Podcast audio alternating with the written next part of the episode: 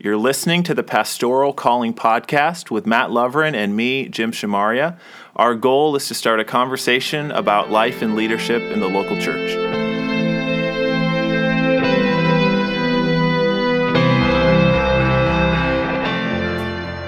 Welcome back, everybody, to another episode of the Pastoral Paul.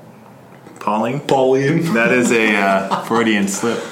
Welcome back, everybody, to the another episode of the Pastoral Calling podcast. I'm Jim, And I'm Mat. and we're back again.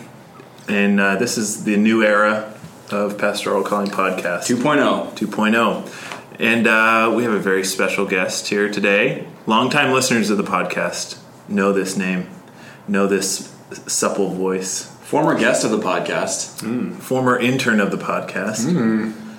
I was. father of children, maker of cappuccinos, dog father of Teddy, the one and only Joe, don't call me an intern Johnson. Woo! Welcome back. Hello, Internet. Internet. Joe. Good to have you back. It's good to be here. Joe is here, and uh, we're gonna have a fun time talking with him. Last time we we left our hero, he was but a lowly intern. So far, you have been an intern six times mm-hmm. over the span of how many years? When did when would your first one have been? Sophomore in college. So that was like seven years ago? No, Wow. more than that. Eight. Six internships in eight years. That's got to be a record. but no more No longer. for the last year, right? When did you start officially? June 1st of last year. Okay, June first, twenty seventeen. Full year now. Yeah. Mm-hmm. Joe became. What do you tell him? What did you become? I'm the associate pastor at Parkside Bible Church. Which was one of the places you internship. At. So it paid off. Mm-hmm. Don't say it was for naught. Like three people remembered me. That's a good commentary on pastoral ministry. Yep. Oh, you're that guy that was here. Or just a Uh, good commentary on internship. on internships. The same pastor wasn't even there, so it didn't really even. Yikes. Yeah. New dispensation. Yeah. All right. So Joe is the associate pastor at Parkside Bible Church, Holland, Michigan, mm-hmm. the beautiful tulip capital of Everything. America. What do Full you, disclosure. Parkside is the pastor. Is the pa- pastor of Parkside is my father-in-law. Mm-hmm. interview number one on Number the Pastoral one. Po- Calling podcast. Gary Spikerman. Gary Spikerman was right. the first interview on this podcast. So go back and have a listen to episode one. Yeah, Give you a little context. yeah. Mm-hmm. And maybe Anakin Skywalker will be there too. uh, different episode one. Watch that too. Misa thinking this is being a good podcast. Are you an angel? All right, Joe. So tell us a little bit about. Well, let's first talk about like, what are you doing. Like, what are some of your major responsibilities? If you were needed to write a job description for yourself, not what you would want to do, But when I what actually you actually do, what would be on that? Yeah, so I end up preaching probably like 25% of the time. So it ends up being once a month on average. Every week, twenty five percent of the sermon. yeah, come on up, Joe. um, and then the, a lot of it is teaching outside of that, like uh, Sunday school classes and Sunday evening Bible studies, random different meetings that happen. I do the devotionals for. Um, And a lot of it's like pastoral care outside of that, which is really what I wanted to do preaching and pastoral care. So it's really paid off knowing that about myself. So. Is uh so like the jobs, the stuff that you're actually doing, does it line up with what you were expecting to do going into that job? Some of it. The I think the job description was like five pages long, so some of that has happened and some of it's switched around. Um, a lot of my job has also become like coordinating all the different heads of ministries. So Yeah. I just like communicate with them, check up on them, have meetings with them. That was a major part of my associate pastor life as well, doing that sort of thing. Mm-hmm. Just kind of being the uh, the connecting point between lay, lay leaders and like their ministries that they're doing. So a lot of my job is communicating what's going on with them to the staff and the board, so on. And that's probably become a lot more of my job than I thought it would be, but in a good way. Yeah. Um, so tell us a little bit about Parkside Bible Church. Like, what is what's the history of the church? What's the story of that church? Yeah, well, it's a really long story. So celebration is only like 25 years old or something. This year, we're having our 25th anniversary on Ju- July 14th. Everyone's invited, but you have to buy a ticket. it's a catered meal. It's not a free gift. Yeah, You guys do food really well, though. it's true. It's gonna be worth the price of that ticket. It's going to be a fun one. How much is the ticket? I'll, I'll ask later. It's not worth it. Um, but Parkside's been around uh, almost 100 years. So Wow. 2020 is our 100 year anniversary. Wow. So I will have been there at that point for three years. Interesting. That's like the prime time of like the Bible church movement. For sure.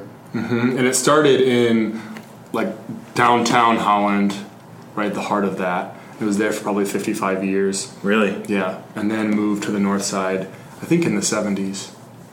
Um, interesting. Where was it downtown? Is the building still there? Yeah, it's. I think it's like a messianic Jewish temple now, which is hmm. interesting. That is Um, interesting. Uh, yeah, but that same building's been there the whole time, and you can see it. People talk about it a lot, like people that are current So members you have, were at that yeah, you church. still have people that that attended that one. There's a lot of people that are like in their 90s that have been going there their entire lives. Yeah. So talking with them about what it was like during that whole time and transition is pretty cool. Um, so there's a long heritage there.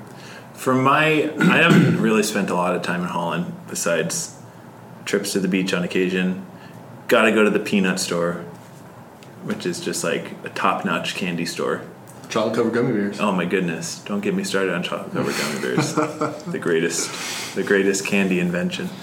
Uh, but from kind of my my limited experience with it, it seems like a much like it has a really small town feel, despite the fact that it's probably it's not as big as Grand Rapids, but Mm-hmm. it's probably you know it's bigger than like Grandville or like one of our suburbs, mm-hmm. but it still kind of seems to have more of like a small town mm-hmm. feel. Is that true? especially downtown yeah. It feels like almost like old fashioned downtown buildings. Yeah, um, and probably all of holland and Zeeland like the neighboring town are all like one big area that are really connected to each other.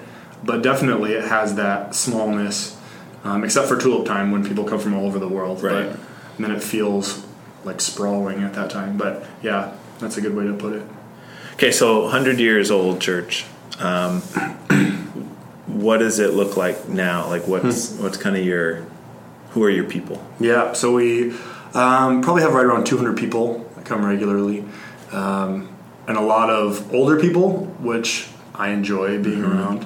Um, it's probably like 60% older people, um, probably 25% like middle age, then the rest are kind of young families and students all kind of mixed in there. So it's a pretty normal demographic, like especially like Yeah, like considering celebration. Mm-hmm. So. Is it similar to like how does it compare and differ from your other churches that you've been involved in? there's a lot more like way older people uh, which sounds bad but like people in their 80s and 90s who are still like regularly attending Alive. yeah and you can or they like live in Yeah. uh, Appledorn the nursing home and you can visit them Yeah. so I've been there. pretty cool yeah me too um, and there's probably a lot less young families than other churches I've been in but it's kind of growing too so it's not like depressing and ah Yeah. but it's less for sure Has that been a challenge since you're obviously a young family? Mm-hmm. You are not the family, but you're a part of one. I am a young family. Um, yeah, and that's been a lot of my job too. I don't think it was really in any job description, but helping to like reinvigorate that ministry and put things together. Um, and it's difficult with young families because I got you both know like kids are hard to get places, and plans change so quickly that it's hard to get solid commitments from people, and it's just really complex. And sometimes it's just way easier just to stay home. Yeah, absolutely. Yeah, but that's an interesting dynamic because I mean, like I think about my experience growing up, and it's different because as a pastor, pastor's kid, but like that was just a regular part of what we mm-hmm. did. Like our main, I would say, my parents' main social group Mm-hmm. or only social group really were people from church. Mm-hmm. And when I think of my church, like I'm, I I think most people kind of have multiple circles of Yeah. of community. They have their church friends, and then they have maybe work friends or school friends or whatever. And so back in the day when it would be like come to church we're going to have a bible study that was also like Yeah. a fun event. Like it was like a time to, to get together with friends. Now it's almost more like um, at least in, in some in some places it's it's not so much that. So i don't know just kind of interesting what what was your experience kind of growing up um, like what was your involvement kind of as you know as a kid? Like did you did you have friends that were church friends and outside friends and did you see that? Yeah. Kind of like with your mom Really, really, by the time I got to junior high, most of my friends were church friends. Yeah. And I had, had a little orbit, you know, in my school of people that I would make friends with and then invite them to church eventually. And, and so that, that group of five or six of us were really pretty good friends. from your youth group like yeah, yeah, yeah, And the youth group had kind of concentric circles that overlapped, you know, in different ways of, uh, you know, cliques and things like that that happen. But um, I think as as I think about the life of the church that I grew up in, the the you have those stalwart people who are part of the community, and they're in the community, and they're never leaving that community. Like, Yeah. that's they're not.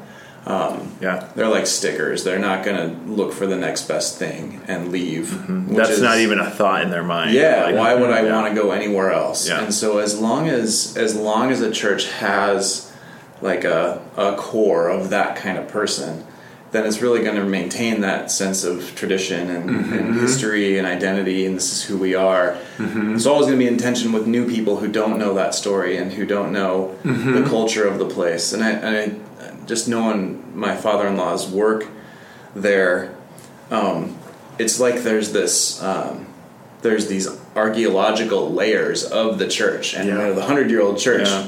you can dig down through the generations and see. Mm-hmm. all right, this is what happened then, and this is what things were like when we moved or changed buildings, or we built this addition to the building, or so and so became the pastor, or so and so left the pastoral ministry, and there are all these Yeah. different layers, and, and it takes a long time to Mm-hmm. come in as an outsider to a church like that. Like I know, Jim, there's stuff about your church that you just still don't know the answers. Like, why are we like this? I have no idea, and I'm not sure if I should ask. You know, it's funny because. I've actually Mm-hmm. just recently been having those conversations because we're having our 25th anniversary, and so it's like bringing up conversations about, oh yeah, when this so and so happened or Yeah. when this took place, and yeah, So hmm. you have to have a you have to have a long term mindset, I think, coming in hmm. to to be patient with that dig, right? To Stick with the metaphor, like to learn to learn about the past of the church. I'm gonna have to uncover kind of one layer at a time. You know, in this section over here, and then that's gonna point to me to like, like well, maybe there's more of this section over here, and I have to dig in this place, but. It's very patient, painstaking work of understanding again so that i can best minister to the people who are there and i could come in uh, guns blazing and start ministering to the people who are there but if i don't know Yeah. that archaeology of the place Yeah. then i could make a lot of mistakes yeah, Yeah. I think that's a big part of it too. And the pastor who was there before Gary had been there for like 19 or 20 years. And so uh, when he left, I think there was real mourning that happened. Not because anyone was hurt in it, but it was just he had been there so long that it was change, changed. yeah. And I think a lot of people that have been there that whole time are still kind of in that mourning process and realizing that this isn't the church that it's it used to not going to become that. Yeah, it's yeah. And there's people that have come in since then that have no context of that. Yeah. So it's a weird like mixing of people with all of that history, some with none of that history, and some kind of in between who have left and come back for different reasons. Yeah. So it's way more complex than just this layer, then this layer, then this layer. It's kind of here's this layer, but I have to put that on pause while I learn about this layer and coming back and connecting it all. But it's kind of fun too. Yeah. Where's Dr. Alan Grant when you need him? yeah whatever happened to that guy Life finds a way. Is he in the new Jurassic Park movie? I don't know. I keep forgetting there's a new Jurassic Park movie. Yeah, me too. Did you guys? I feel like? like you could always bring that character back, and he would have aged perfectly in that same role. yes. Well, he also like looks the same Right, as that's he did 30 years ago or whenever that movie came out. Wow. Did you like the one with Chris Pratt? No, I haven't seen either of them. There's the other one's already out. I think it just came out or something. Just very Um, recently. It was okay. It's like anytime you get these reboots, it's like the the contrived nostalgia yeah. always gets the best of those movies. Hey, Like, feel they- this. Yeah, Yeah. yeah. Lightning in a bottle. Anyways, okay. back to uh, back to Parkside Bible Church. So, mm-hmm. how would okay? Here's a question. What would how would you describe kind of like not the demographic identity of your church, hmm. but how would you describe like the guts of your church? Hmm. I mean, if some churches would probably have like a fancy mission, maybe do have a mission statement or whatever. But I mean, like, what what makes you guys your what makes you your church? Yeah, that's a great question. Um, I tried to when I first got there. I tried to like process through all this and really commit the first year of trying to figure out that stuff and listening to people who have been there a long time, listening to people who were just come and see what their expectations of me were, but also their expectations of Parkside in general going forward. So I spent a lot of this year trying to figure out all of that. Um, and one of the big things is Parkside's a very prayerful church. Um, there's a lot of prayer things that happen. Um, some meetings just for prayer. Um, Interesting. And then some, well, not just for like transition purposes, but that does Yeah. happen. But like individual people are very steady in prayer, and during meetings, when something comes up, they will stand up and say, "Let's pray about this." Yeah. So it's just very purposeful in that way. Um, scripture and teaching is another huge part of it. Uh, there's always some kind of devotional happening or teaching happening. So I fit pretty nicely in that because I enjoy those things. Um, but it's also a very welcoming church. I think the people that have been there for so long appreciate that it was welcoming before and want to keep that legacy going. Uh, and we try to walk the balance of not like being overbearing when people come to visit, but also like greeting them and saying like you're welcome here, Yeah. and we're just excited that you're here. Uh, so those are the big three things, and I think people would probably all echo that from what I've seen. Um, Those are fun- pretty good ones. yeah, thanks. and it's fun working alongside Gary because we can kind of um, help people do the ministry, and that's a big part of his vision of ministry is like equipping other people to do the work of the ministry. Yeah. So ours is less like pushing and vision and being like the CEOs of the church and more mm-hmm. kind of on the sidelines helping people like jump into ministry. So it's been fun. People are really receptive to that too. Um, s- being an intern in its nature is like one part of a multifaceted life, right? Mm-hmm. So, like when you're at Celebration, you were also working full time at Madcap. Mm-hmm. You were also a full time student mm-hmm. at Grand Rapids Theological Seminary. You had already had Nora, mm-hmm. but I think was Soren born when you were at working at Celebration. So you grew a family from the ground. Um, water, fertilizer, that whole thing.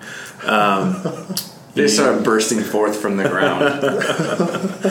You moved Yeah. to a home and had to Like mow, a house? mow your lawn. Yeah. Yes, those sorts of things.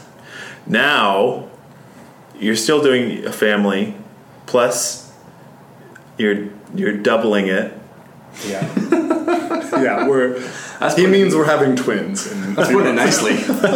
Doubling your family. Okay, you're having twins, but you're no longer a student. Mm-hmm. You're no longer slinging espresso and making home squeezed almond milk. so what what is kind of some like of the biggest differences that that makes in your like so so let me let me kind of maybe overstep a little bit and say the reason that you were working at Madcap and the reason that you're going to Grand Rapids Theological Seminary and the reason you were interning at Celebration was it to enable you to be a pastor. Mm-hmm. Like those things were Yeah. were venues to kind of move you into that direction. Now that you're there, like mm-hmm. what is what's kind of the difference? Some of the major Yeah. differences. That's a huge question. It took a long time to ask. Yeah, too. like literally, it's Finally a got lot of there. words. Um, Verbose CD. Um, Did I just impress you with a made up word? Yeah, Is that a real made up? I word. don't even know. Verbosity is a real word. verbosity, Potato, potato.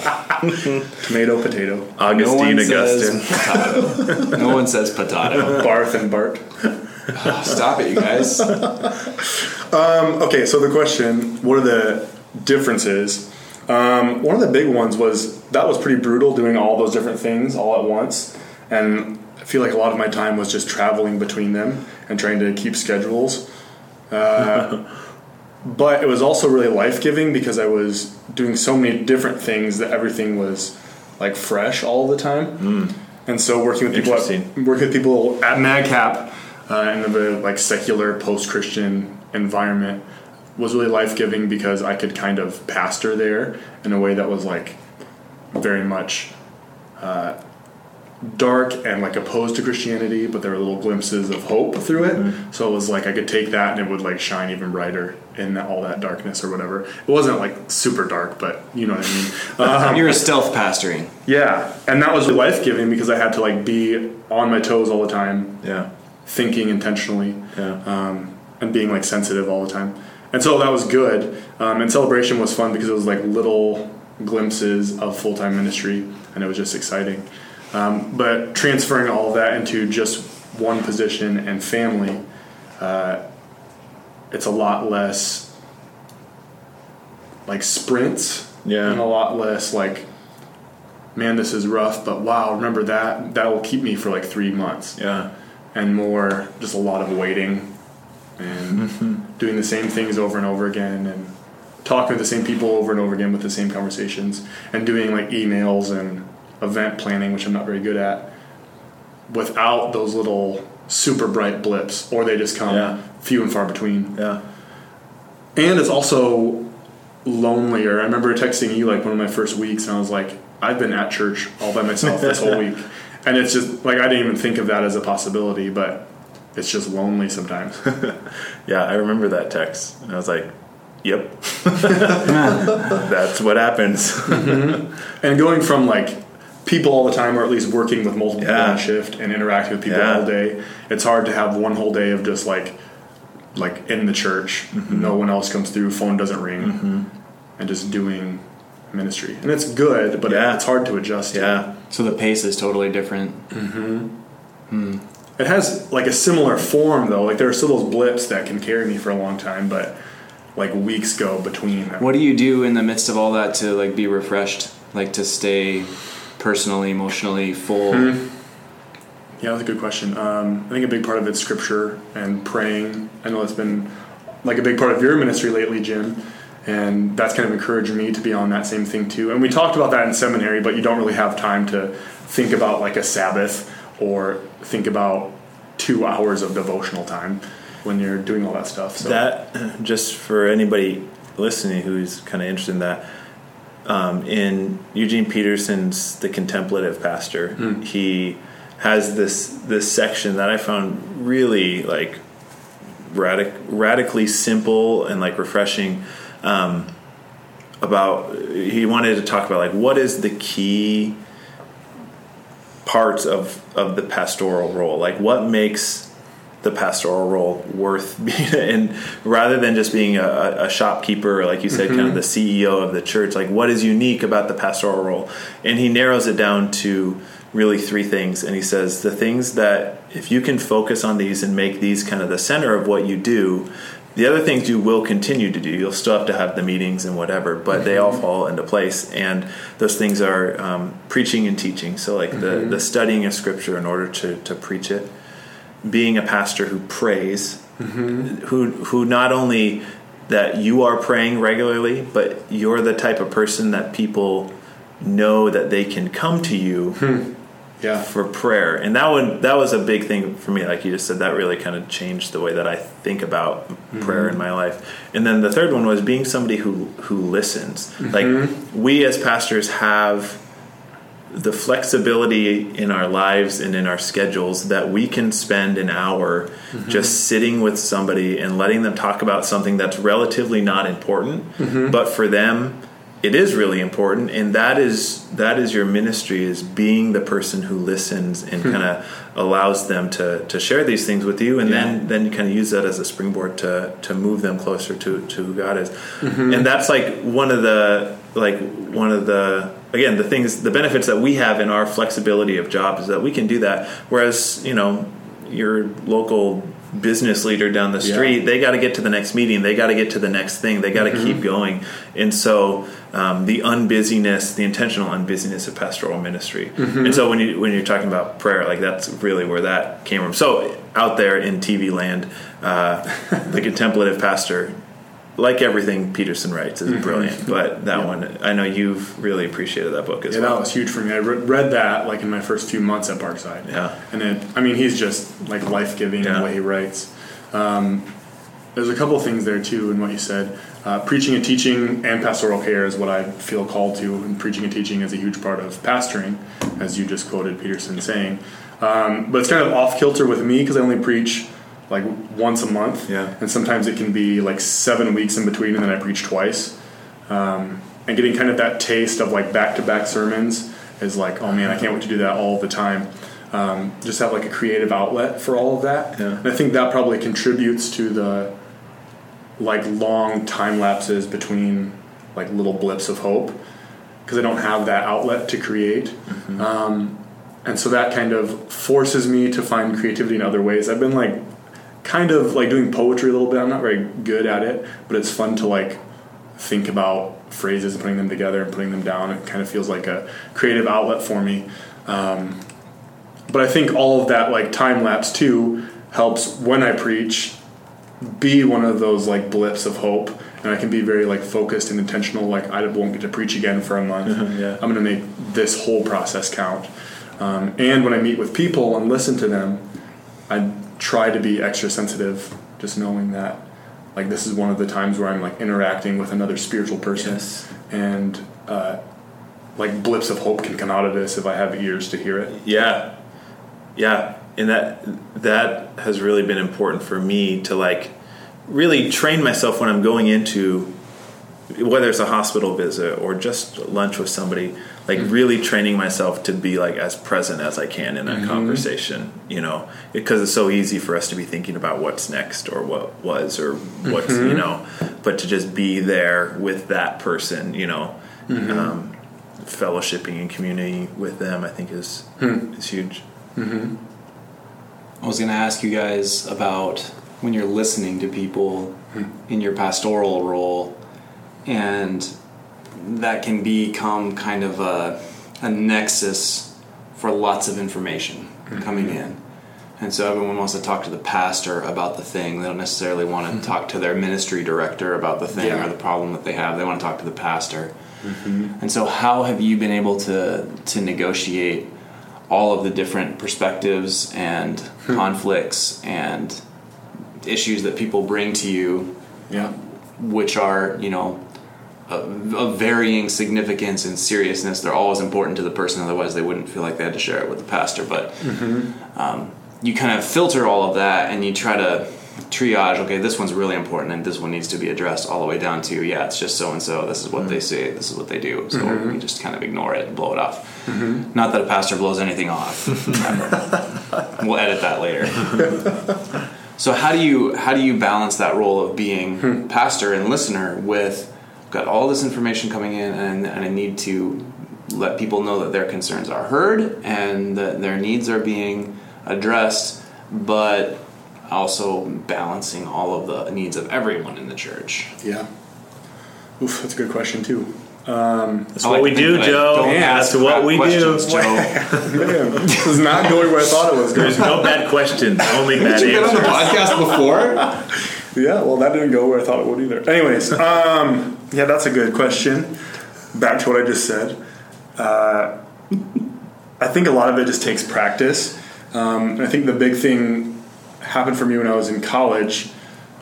I don't know where it was in, but I realized that like when I'm talking with someone, I don't really want them to give me an answer or advice. I just need to like express what I'm thinking and feeling in that moment, and really that like allowing me to express that is better for me long term than any advice they give. I mean, sometimes advice is good, but it's usually overshadowed by the fact that I just got to like vent or like share, and someone actually connected in such a way where they like valued that and valued that time. And people can pick up on that if you're trying, if you have like an agenda and trying to get things across, um, or make sure you get your advice heard. People can pick up on that and they'll be more guarded. Um, but I also think even in those like mundane things that people say, um, they have value in themselves, but they also like mask what's actually under there. And you said earlier, like when people come to you to share something, it's important enough that they came to the pastor to say it. So a lot of times people need to let all of it out and be heard, and then you can like ask questions that get behind it, like what's actually going on, why you not like why you actually here to see me, but like why are you so obsessed about that? Why is that such a problem? Why have you been holding on to that for so long? Sure. Uh, what's the underlying spiritual need that we want to address? Because the thing that they're sharing might just be symptomatic of something. Yeah. And a lot of times it's just hearing what someone's saying and like I can't focus on that phrase right now. I need to like put that in the back of my mind and just keep focusing on what they're saying and get back to that at some other point. Um, and a lot of that just takes practice. A lot of it's just like shutting up and letting people talk and knowing whatever they say is okay and like legitimate. One of the things that I found too is um, kind of coming back to the idea of the long, the long term picture of pastoral ministry is you get to know the individual people and you get to know like Yeah. what's going on in their lives, and you also get to know just like their personality quirks. And so I can think of a few people um, in my congregation who will call me, I don't know, once every couple weeks to kind of go through. Like, these are all the things that are going on in my life, and um, I know for them, like it's not necessarily a um, red alert, red alert, red alert every time. It is just kind of that let's just talk through it and kind of reassure them like God is in control and, and whatever. Whereas other people, I know their personalities that if they have said something to me about it, it is mm-hmm. like critical to respond. And so I mm-hmm. think part of mm-hmm. part of the pastoral work is knowing your people in the same way that like Mat, I think you know your kids, right? So I think Yeah. more than both the, Joe and I, you have. I mean, you have multiple kids, but you have Older. multiple multiple kids, and they're older. They're they're Come on, we got the same number of kids. Mine are just a little older. but yours are older, and they're more in the like interactive point. Like you know, if Ethan comes up to you and says something, you're going to respond very differently than if Kaylin or We're going to of the tailor that to the needs of the Right. the moment. other, right? Yeah, so it's just getting to know that congregation over time and knowing what the needs are and mm-hmm. being able to speak the right word at the right mm-hmm. time. And I'm really thankful for both of you too, because you're both of my like rabbis and now colleagues. Um, but like Mat, you taught me how to be gracious and peaceable in the way I do theology, and you taught me how to do that like with people. And Mat, I can cry with you, and Jim never cries, so it's a nice little balance. there. Um, but like carrying that into every interaction is important. How can I be gracious and peaceable with this person? That was a good answer. Good question and a good answer. Well, we don't always have that on the We're- podcast. Good questions and good answers. That's True, but this is Chock full of them. This, this one. is 2.0, so we're. Speaking of 2.0, I'm looking forward to a future episode. Not that we want to get this one over with. All right. Pretty soon, we're going to have uh, our friend Josh Kessler on the podcast, who is uh, a pastoral degree student, graduate, uh, current employee at Zondervan slash full time Wendell Berry small organic farm Kessler Farms. farmer, Kessler Family Farms. And we're going to talk to him a little bit about what that transition has been like for him. But are you Today's guys, produce pickup. I know Joe and I are both part of the CSA. We're both on Team Eggplant, Team zucchini. Team Zucchini. we're both on Team Zucchini, and so we're going to go. visually the same. We're going to go pick up our produce. Are you going to go pick it up today? I am. Me too. Maybe I'll see you there. All right. Hashtag Team Zucchini. There's going to be some pretty cool tatsoi involved in this. Yeah, there's a lot of greens. A lot of greens, but you know Early spring is always the greens Always. with the CSA. Always the greens. Once the kale gets going. Okay, so back to uh, back to where we are here, the matter at hand. What has been something that you didn't expect that is now a part of your life in pastoral ministry? Something that your multitude of internships did not prepare you for. Can't say twins. That is a huge shock, though, for real. Um, I would imagine. We'll have another episode next In year. fact, I can only imagine. 2.2. I think that's 2.4 in your case. oh, gosh. Um, There's probably. nothing. Yeah, nothing. It's perfect. Um, probably like work and family balance. I mean, that's a huge part of seminary and a huge part of all my internships I've been in. And so it Teaching you about it. Yeah, but it's hard to practice it when, like, you have a day off and someone calls with a kind of emergency, and you mm-hmm. have to think, like, I need to take care of my family too. This is better for me long term to not deal with that, and kind of weighing all of those things. And that's always been like theoretically in internships and schooling, but like it's like visceral and real pretty often. Would you say it was easier to like manage your time when you were doing lots of different things because your life was so segmented? Mm-hmm. And I could purposely choose not to write a paper Right. and be with my family and kind of say I'll I won't get the honor chords at the end, Right. but Did I'll you get the honor anything. no, I was 0.01 GPA. You're one way. one paper away. So all the guys I graduated with, there's one picture where they all have yellow cords, and I'm just kind of like, hello. But I took a summer class and I bumped it up after, so I would have Did they send you one in the mail? no, You wear it as a sash. just around wear back. Sorry to dredge that one up for you. That's interesting though, and I and I agree, and that's that is the hard thing. Probably one of the the more difficult things is can finding out how that theoretical idea of like um, family life balance and church life balance, which in the classroom can seem very simple of like this is my day off, this is the time I'm going to spend with my family and whatever. But then when you actually get into the congregation and like these are your people as well, and mm-hmm. these needs are real as well, and it suddenly becomes less easy to make those decisions. At least in my mm-hmm. case, where it isn't just like, okay, this is day off. I don't, mm-hmm. I don't do anything like this on day off. It's sometimes like, well, this, you know, I need to do this right now, and that means I'll cut off from work a little early, you know, mm-hmm. next next week or something like that. But, mm-hmm. um, but yeah, I, I think that's it. Well, I'm curious about this though because we we've got in in the culture kind of a, a 40 hour work week mentality. Maybe for pastors it's 48 or 50, and that's you think of your day off, right? I always have heard mm-hmm. pastors say, "My day off is this day," which has always made me think like, do pastors think of a six day week and they get a day off, or hmm. is Sunday like a half day? Because I think the average congregation member, and I'll throw myself in that lot since I haven't lived full time pastoral ministry, mm-hmm. is to say, well, I mean, I work five days a week. Why does the pastor only have one? Or I work five. What's he doing the rest of the time? Like all you have to do is write a sermon. You know mm-hmm. that type of question, um, and then contrast that with like a whole life, like a holistic life that's lived holistically. I am a pastor. I am a father, and I don't like close the door on pastoral mm-hmm. role when I go home.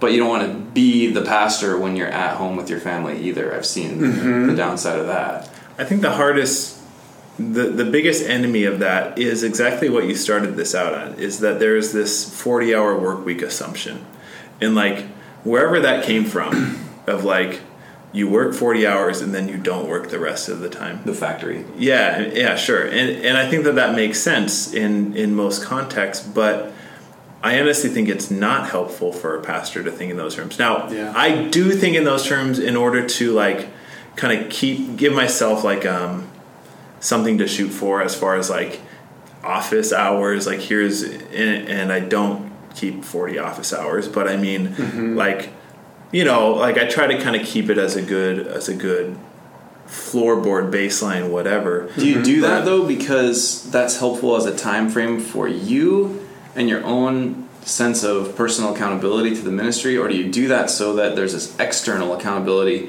Because everyone else is thinking 40 hour work week, and if they ask you, you can say, Right, both, and but I think that I think that that's such an interesting thing is that this job is not a factory job, right? Like this, my job is not to produce this product, you know, this amount of products in this amount of time. Like my job is to be the spiritual like guide and director and um, you know, while also making sure that a church service happens once a week and there are, there are things happening. And so, um, I I do that for both reasons, but I really wish I kind of didn't have to. Um, I don't know, but it's mixed up because sometimes it is helpful to like um, to, to keep myself accountable as far as like you know I'm going to keep these office hours, even though um, I could be doing this work in a coffee shop or whatever. I'm going to be in the office this amount of time. It gives people an opportunity to know like Jim's here Yeah. in the office if I need to talk to him, if I need to call him or whatever. Um, but but I think that's really the key is for pastors to not think of that. And, and like honestly, you hear that all the time of like pastors saying like, "Yeah, I work sixty or seventy hour work weeks or whatever." And I mean, I personally I think like maybe there's there's something wrong there. Mm-hmm. Whereas, why are Yeah. you working that much? Like, what are you? What is going on in your ministry that's requiring you? To to do that like and i don't want to critique anybody that i don't know your situation or your job and so if you're out there listening and you're like that's you you know I, I i'm not trying to, to to challenge that but um i don't know like i i guess i personally have never really had a super difficult time finding that balance because i think my identity is Yeah. pretty well linked to being a pastor that i recognize that if there's weeks where i'm in the office more there's also going to be weeks when I'm in the office less, and um, But there's no This is kinda- spreadsheet that Yeah. tracks all that. right, Well, it gets tricky too when you because this last weekend I went to like four open houses, right, and so it gets tricky when you start calling that ministry because everyone else from our church went to that Right. too on their weekend. right, But I think it's helpful for me to think of it as me going into that has different expectations and perception than someone who grew up with that person going to it. Mm-hmm. And not that I have to like devotional, yeah, but like if someone comes up and talks to me there, they're doing it because I'm the pastor and they don't get to see me elsewhere. And so it can kind of change things.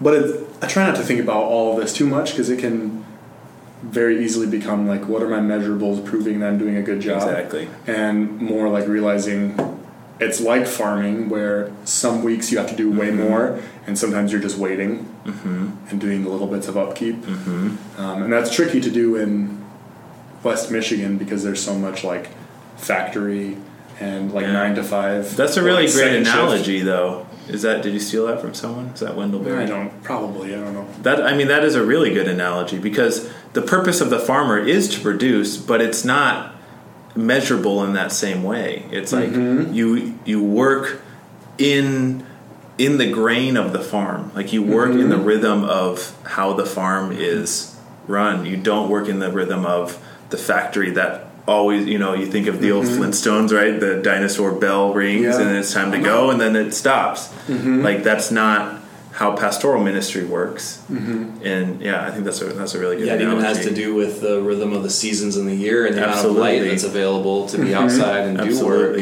And that one of my my biggest like um, revelations in, in that sort of vein of thought came maybe two three years ago no two three years into my pastoral work when I would like summer would come and I would like feel like man I'm I'm not doing anything. Like I'm, I need to find stuff to keep myself busy because Sunday school isn't going on. Wednesday night Bible study isn't Yeah. going on. Um, everything, you know, all the ministries like ah, like getting to the point where I recognize like this is a season where things are slower, and I should embrace that because fall's going to come along, and suddenly there are going to be four, three or four things happening on weeknights, and so allow this to be what it is. Mm-hmm, kind of mm-hmm. lean into the slower pace of mm-hmm. summer.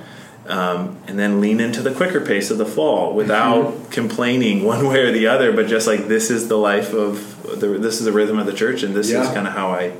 And that was really, really freeing for me to like be able to not feel like this guilt throughout the summer, of like oh I'm not doing enough. Um, to recognize like there's this natural order of things. You can also fight that a little bit and say, "Oh, we should keep these ministries going through Right. the summer, or Yeah. we should Right. expect people Right. to not be at their cabin or Right. not be on vacation." And in hmm. Michigan, just having lived here for twelve or thirteen years, to to realize you're not going to stop people from going to their cabin. Yeah, you got to go up north. It's no, there's no sense trying to make them feel yeah. guilty for Yeah. Like, going to the cottage or doing their thing or being gone for a month because Yeah. that's what people do, and the responsibility becomes to minister to the people who are there, and not so much worry about people who Yeah. aren't there. or find creative ways to minister to those people while they're Mm. out because that's still the, like the farm that you Yeah. have yeah and even in holland there were people that like i didn't even meet for the first three or four months because it started in june and then once september rolled around those people were very like active Yeah. for the next 10 months in ministry Yeah, and like, yeah, it is just what it is, and yeah, and it's hard here too because a lot of people leave for the winter. So there's a lot of people that like cross over for like six Sundays, mm-hmm. and then they don't see each other the rest of the year, and that's just part of where we're at, I guess. yeah. Knowing the culture, that's that's big. That's a good insight. So back in the old the old days of pastoral calling podcast, we used 1.0. 1.0. Rest in We we asked our interviewees three questions to end the podcast, and so we will we'll continue that. So the first one is, what is um, the most joyful part of pastoral ministry for you? The second one is, what is the least joyful part of pastoral ministry for you? And the third one is, what are um, any books or resources that you are currently digging that you would recommend? So first, what is the what's the most joyful, life giving thing? I think it's. Um, I think I said this last time too, but just like working with people for a long time and seeing them grow, um, and that's just like it's nothing that I do that does it, although that like helps, but it's ultimately like random, and you're like harvesting things from like eight months before, and like carrying conversations from like years before if you get to that point. Um, it's just cool to see people blossom and like, oh, I never thought of it that way, and that's just cool. Um, I think that's still Yeah. the same one, just a different culture and context. you Sure. know? About the grind?